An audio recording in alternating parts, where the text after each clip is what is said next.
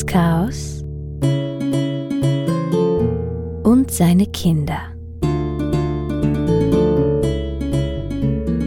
Griechische Mythologie nacherzählt von Sophia Fabian. Stell dir vor, du stirbst. Also, nein, nicht du jetzt hier, sondern stell dir vor, du lebst im antiken Griechenland. Und jetzt, nach einem hoffentlich langen und schönen Leben, stirbst du. Hermes Psychopompos, der Seelengeleiter, löst mit seinem goldenen Stab deine Seele von deinem Körper, um dich zum Eingang der Unterwelt zu bringen. Mit einer Gruppe flatternder Seelen anderer verstorbener Menschen fliegst du mit ihm über den Okeanos, den die Welt umfließenden Strom, bis zu einem mit schwarzen Pappeln bewachsenen Ufer. Hier, wo die Sonne Helios allabendlich untergeht, geht es weiter in eine Höhle, hinab ins Dunkel vorbei am Land der Träume, immer tiefer bis zum Ufer des Styx. Der Styx ist der Fluss, der das Reich der Toten neunmal umfließt und so von der Welt der Lebenden trennt. Am Ufer des Styx ist alles voller Schatten und auf dem Wasser wartet ein kleines Boot. Charon, ein düsterer alter Fährmann, steht daneben. Du willst einsteigen, aber er hält dich zurück. Obolus, haucht er. Du weißt nicht, was er meint? Fass mal in deinen Mund. Wenn alles gut gegangen ist, wurdest du von deiner Familie mit gebührender Zeremonie bestattet. Sie haben deinen toten Körper gewaschen, weiß gekleidet, mit Stoffbinden umwickelt und mit einem Leichentuch umhüllt. Du wurdest auf ein Totenbett gelegt, dein Kopf von Blumen umkränzt auf ein Kissen gebettet. Dann wurde dir eine Münze, der Obolus, unter die Zunge gelegt, und so wurdest du zum Friedhof gebracht und dort begraben. Du fasst dir also in den Mund und, Glück gehabt, du findest eine Münze. Du gibst sie schnell dem Charon und er lässt dich einsteigen. Erst vom Boot des Charon aus überblickst du die riesige Menge an Schatten, hoffnungslose Seelen, die am Ufer warten. Ohne den Obolus zur Überfahrt müssen sie für hundert Jahre hier verharren, bis Charon sie mitnimmt. Du ruderst gemeinsam mit einigen anderen Seelen langsam über das dunkle Wasser des Styx, dem Verhassten, wie die Griechen ihn nannten. Charon steuert das Boot. Die Fahrt dauert lange.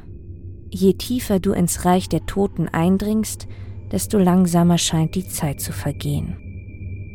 Als ihr euch endlich dem Ufer nähert, siehst du bereits aus der Ferne eine große Gestalt. Ein Tier, ein dreiköpfiges Tier. Kerberus, der dreiköpfige Höllenhund mit Schlangen im Fell. Nur zögernd steigst du aus dem Boot, du weißt, du musst an ihm vorbei. Langsam geht ihr als Gruppe auf Kerberus zu, aber der bemerkt euch kaum. Ohne das leiseste Knurren lässt er euch gewähren. Natürlich, ins Reich der Toten einzutreten ist kein Problem, aber du darfst dir sicher sein, dass der dreiköpfige Hund den Weg hinaus aus der Unterwelt gut bewacht. Du erreichst eine Wiese, die mit unzähligen Asphodelen, weiß-grauen, farblosen Blumen bewachsen ist. Eintausend Jahre lang musst du hier wieder warten.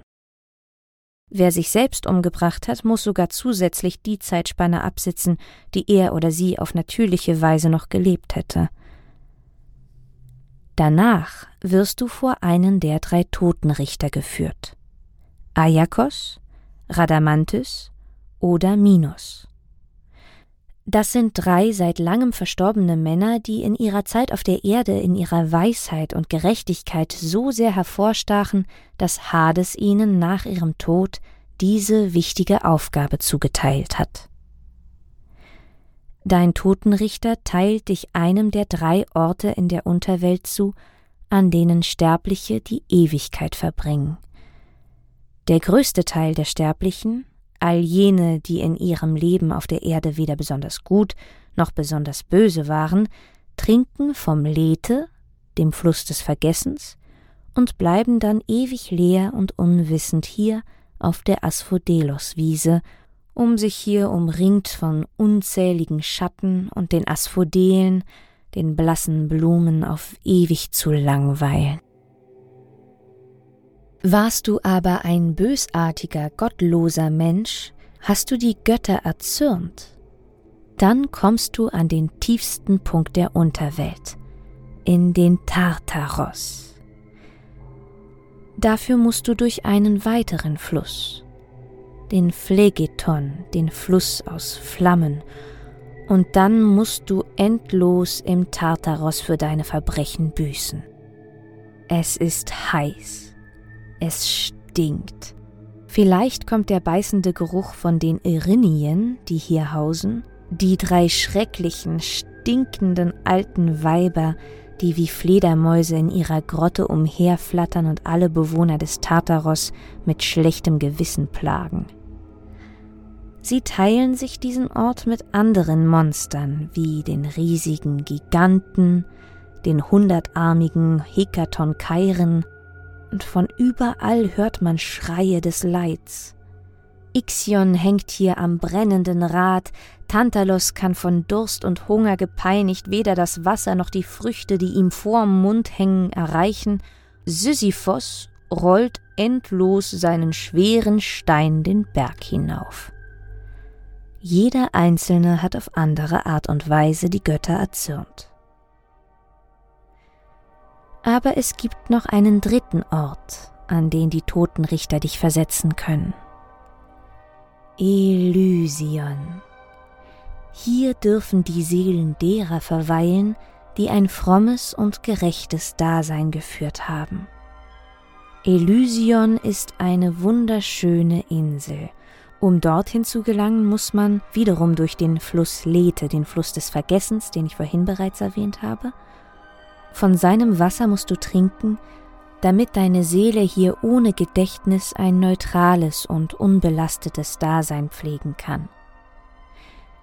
Dann genießt du auf ewig den Frühling der elysischen Gefilde.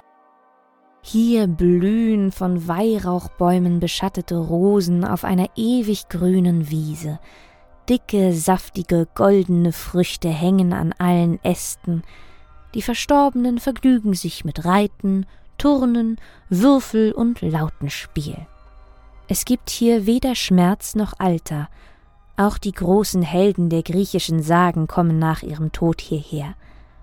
Überwacht wird das Elysion von Kronos, dem Titan, der von seinen Kindern, den Göttern des Olymp, in der Titanomachie besiegt und hierher gesperrt wurde.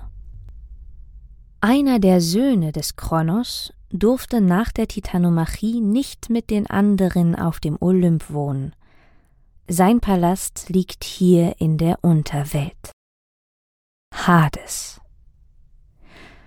Hades ist neben Poseidon also einer der beiden Brüder des Zeus. Nach der Titanomachie hatte Zeus jedem Bruder ein Reich zugeteilt. So herrschte er selbst mit dem Donnerkeil über Himmel und Erde Poseidon mit dem Dreizack über die Meere und Hades mit seiner unsichtbar machenden Kappe über die Unterwelt. Hades ist ein von Menschen und Göttern gleichsam verhasster Gott. Er war der einzige seiner Geschwister, dem nirgends im antiken Griechenland ein Tempel gebaut worden ist. Es gab nur einzelne Riten, ihm zu ehren, Opfergaben einer geraden Zahl schwarzer Tiere. Diese Opfergaben durften nur nachts stattfinden und die Tiere, die man opferte, durfte man währenddessen nicht ansehen. Er ist der düstere, nicht anzuschauende Gott, der alles Lebendige verschwinden lässt. Verdrossen muss Hades nun also allein in der Unterwelt sitzen, umringt von leblosen Schatten, schreienden Seelen und Monstern. Er ist zwar mächtig und reich, aber eben auch einsam und verhasst. Um sich die Zeit zu vertreiben, schwingt er sich nachts manchmal auf seinen von wunderschönen schwarzen Pferden gezogenen Wagen und macht einen Ausflug über die Erdoberfläche. Eines Morgens, bei Sonnenaufgang, will Hades nach einem seiner Ausflüge gerade wieder auf den Heimweg, da entdeckt er ein wunderschönes Mädchen, das auf einer Wiese Blumen pflückt. Hades erkennt sie. Es ist Persephone, die Tochter seines Bruders Zeus und seiner Schwester Demeter, der Göttin des fruchtbaren Bodens. Also geht er zum Olymp und bittet Zeus um die Hand seiner Tochter. In Folge 7 könnt ihr übrigens nachhören, dass Zeus nicht nur Persephones Vater und Onkel ist, sondern auch selbst einen Sohn mit Persephone gezeugt hat. Folge 7 Zeus weiß, dass Demeter, Persephones Mutter, nicht einverstanden wäre und beschließt, seinem Bruder zu helfen – Dafür lässt Zeus auf der Wiese, auf der Persephone gerade Blumen pflückt, eine Narzisse wachsen, eine wunderschöne, duftende Blume, der Persephone natürlich nicht widerstehen kann. Sie geht also auf diese schöne Blume zu und will sie pflücken, aber in dem Moment, als sie nach der Narzisse greift, tut sich die Erde unter der jungen Göttin auf. Hades bricht mit seinen unsterblichen Pferden hervor und reißt die schreiende, sich wehrende, sich windende Persephone mit sich in das Reich der Finsternis. Demeter, Persephones Mutter, sagt keiner der beiden Brüder auch nur irgendetwas. Natürlich vermisst sie bald ihr Kind doch niemand kann ihr sagen, wo Persephone ist. Entweder weiß es niemand, oder keiner traut sich, den Zorn des Zeus oder des Hades auf sich zu ziehen. Als sie nichts von ihrer Tochter hört, packt Demeter die Verzweiflung. Sie reißt sich den Kopfschmuck aus Weizen vom unsterblichen Haar, lässt ein dunkles Gewand über ihre Schultern herabfallen und fliegt, eine Fackel in jeder Hand, über Wasser und Erde auf der Suche nach ihrem Kind. Neun Tage und neun Nächte lang irrt Demeter wie ein brennender Vogel über die Erdoberfläche, isst und trinkt nichts, bis ihr endlich einfällt, wen sie fragen muss. Wer hat einen Blick auf alles, was auf der Erde geschieht? Die Sonne Helios, der Sonnengott, der jeden Tag mit seinem goldenen Wagen über den Himmel zieht. Er muss alles gesehen haben. Helios gehört zu dem Geschlecht der Titanen und fürchtet den Göttervater Zeus nicht. Außerdem hat er Mitleid mit der armen Demeter und berichtet ihr den gesamten Vorgang. Dazu sagt er noch, aber hey, Hades ist doch gar keine so schlechte Partie. Als keine Antwort kommt, treibt Helios sein Gespann wieder an und seine Rosse ziehen ihn weiter über den Himmel. Demeter bleibt stumm, ohne etwas zu erwidern, zurück. Sie ist müde. Ohne zu Zeus oder zu Hades zu gehen, um eine Erklärung zu verlangen, zieht Demeter ab. Erschöpft verlässt sie den Olymp und die Versammlung der Götter. Sie geht unter die Menschen und lässt sich selbst völlig verkümmern. Sie will keine Göttin mehr sein, will von dieser göttlichen Welt nichts mehr wissen, ihre göttlichen Kräfte nicht mehr gebrauchen. Sie wird zu einer ausgetrockneten, müden, alten Frau. In dieser Gestalt begegnet Demeter einer Sterblichen, die sie kurzzeitig etwas trösten kann. Jambe, eine kluge Dienerin, die die Göttin zwar nicht erkennt, aber den traurigen Anblick der schwachen alten Frau nicht erträgt. Jambe stellt der Demeter einen Schemel hin, damit sie sich ausruht. Mit ihren derben Scherzen und Schimpftiraden bringt sie die Göttin erst ein wenig zum Lächeln, dann manchmal sogar zum Lachen. Der Name Jambe hängt im Griechischen mit Jambos zusammen, und der Jambos ist ein Spottvers. Vielleicht ist das ein dankbarer Seitenwink an all jene, die es schaffen, uns mit Wortwitz etwas von unseren Sorgen abzulenken. Doch leider ist diese Ablenkung nie von Dauer. Dann sitzt die alte gekränkte Frau, Demeter, wieder nur stumm da. Unter ihrem dunklen Schleier hat sie die Augen niedergeschlagen, sie sagt kein Wort und macht kein Zeichen. Und währenddessen vergeht die Zeit auf der Welt, aber nichts Neues sprießt aus der Erde. Die Pflanzen gehen ein, der Boden bleibt unfruchtbar, die Ernten bleiben aus, an keinem Baum eine Frucht. Ein ganzes Jahr geht so vorüber, die Menschen hungern. Ohne die göttliche Kraft der Demeter gibt es keinen fruchtbaren Boden und dadurch keine Menschheit, niemanden, der die Götter verehren könnte. So erkennt Zeus, dass er einen Fehler begangen hat. Er schickt Iris, die Göttin des Regenbogens, aus, um Demeter zu finden. Iris wird mit ihren schnellen Füßen und großen Flügeln gern von Zeus als Botin eingesetzt, vor allem wenn es Streit auf dem Olymp gibt. Auch wenn Zeus eine unsterbliche Gottheit bestrafen muss, schickt er Iris, damit sie in einem goldenen Bechern das Wasser des Styx holt, dem Fluss der Unterwelt. Schwört ein Gott einen Meineid auf dieses Wasser, liegt er sofort atemlos da und bleibt ein ganzes Jahr leblos. Er erhält weder Nektar noch Ambrosia, keine der göttlichen Speisen, sondern bleibt stumm und bewegungslos auf seinem Lager. Nach Ablauf dieses Jahres erwarten ihn noch schlimmere Strafen. Neun Jahre lang ist er verbannt vom Rat und Schmaus der Götter. Erst im zehnten darf er wieder an ihren Versammlungen teilnehmen.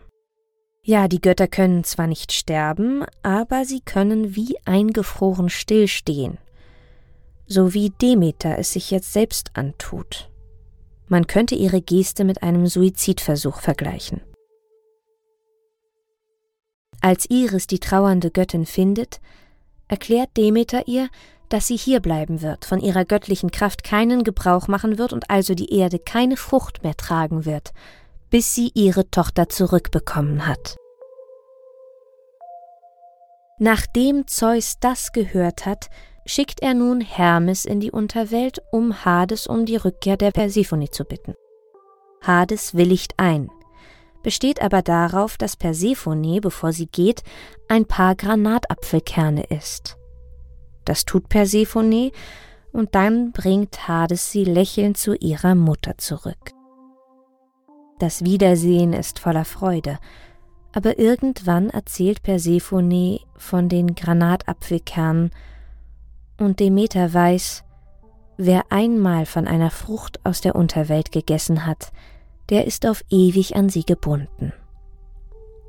Doch die Götter finden einen Kompromiss. Persephone darf zwei Drittel des Jahres auf der Erdoberfläche verbringen und muss nur ein Drittel wieder mit Hades in die Unterwelt, um über das Totenreich zu walten. Darum verfällt Demeter von nun an jedes Jahr aufs neue wieder in ihre Trauerstarre, wenn sie ihre Persephone vermisst. Und so lange herrscht hier bei uns auf der Erde Winter.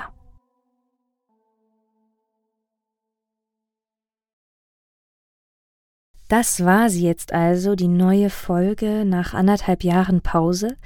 Folge 11, beziehungsweise die erste Folge der zweiten Staffel. Und ich freue mich, das jetzt auch endlich wieder weitermachen zu können. Ähm, bin gespannt, wie das jetzt weiterläuft. Ich versuche alle paar Wochen eine Folge rauszubringen. Das wird also nicht einmal die Woche sein wie vor anderthalb Jahren. Jetzt äh, ist einfach gerade kein Lockdown mehr und ich habe mehrere andere Jobs, die ich nebenher mache, aber ich versuche so regelmäßig wie möglich weiter zu senden und weiter aufzunehmen. Es macht auf jeden Fall viel Spaß und ich freue mich, schon auf die nächste Folge. Ich weiß noch nicht, worum es in der nächsten Folge gehen wird, aber vielleicht lasse ich euch voten, weil ich zwei Ideen habe. Einmal ist das eine Idee, Geschichten aus dem Hades weiterzuerzählen. Die Geschichte von Ixion, Tantalos, Sisyphos, dann gibt es natürlich Orpheus, dann gibt es die Geschichte von Herakles, der in die Unterwelt kommt, aber das würde ich eigentlich am liebsten mit den anderen Geschichten, also dass ich die komplette Herakles-Reihe einmal äh, bearbeite. Ähm, dann gibt es die Möglichkeit, dass ich über die Entstehung der Menschheit spreche. Das kann man auf jeden Fall in eine Folge gut verpacken aber ich werde euch vielleicht voten lassen, worauf ihr Bock habt. Das wird dann auf meinem Instagram-Kanal passieren. Chaos.kinder relativ einfach zu finden auf Instagram. Ja, dann bin ich gespannt, was ihr dazu sagt und ähm, freue mich auf die nächsten Folgen. Bis ganz bald. Sophia.